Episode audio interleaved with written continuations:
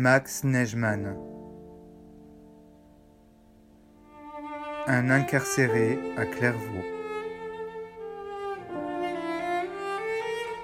Journal mille neuf cent quarante et un à mille neuf cent quarante-trois. Traduction du yiddish par Claude Ampel.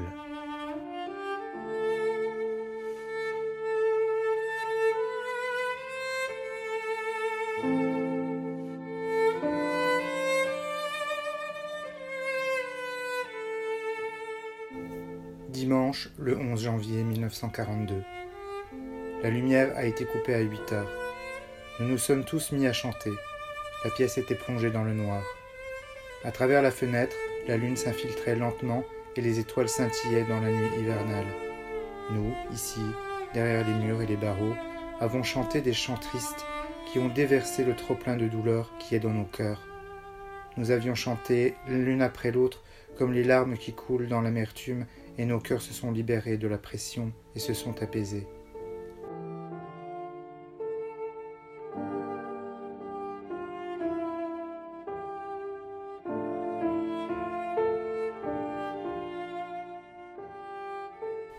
Soudainement, Baimir Vestushein a fait éclater les poux de la joyeuse mélodie, pleine de dynamisme, et nous a fait tout oublier, et un rayon joyeux a inondé la cellule plongée dans le clair-obscur de la nuit.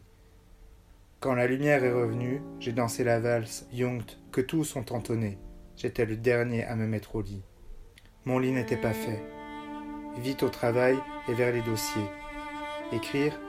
Impossible dès que j'ai commencé. Plouf, plus de lumière. J'écris de la sorte aujourd'hui dans le bureau. Il fait bon et mes pensées peuvent vagabonder dans l'irréel, après une telle excursion dans les hauteurs du merveilleux du génie poétique.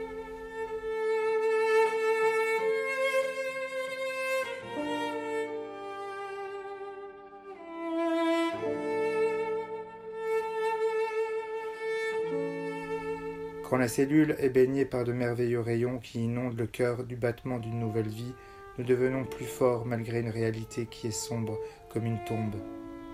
Elle l'est pour moi, lumineuse et avenante. Alors pourquoi se lamenter? Rire, toujours rire. Malgré tout, c'est ma détermination. Être jeune, penser jeune et agir en jeune. Quand le moment viendra, j'aurai le temps. Maintenant, je me laisse vivre.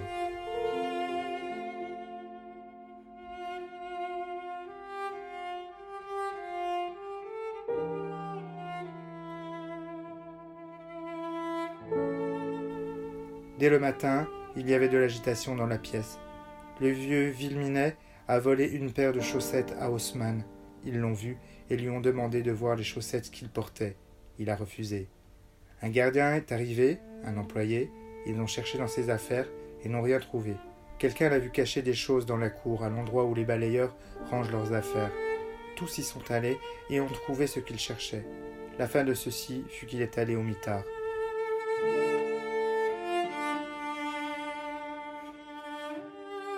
Tout l'après-midi, j'ai travaillé au bureau. Je termine un veston pour un type, cela m'apporte quatre pains.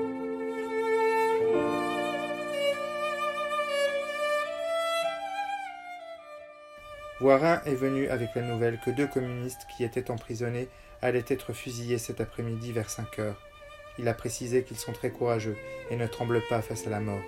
Ils ont reçu de quoi fumer, bien manger et un valet à un schnapsel. C'est préférable, car un schnapps fait tourner la tête, tout vaciller dans le regard.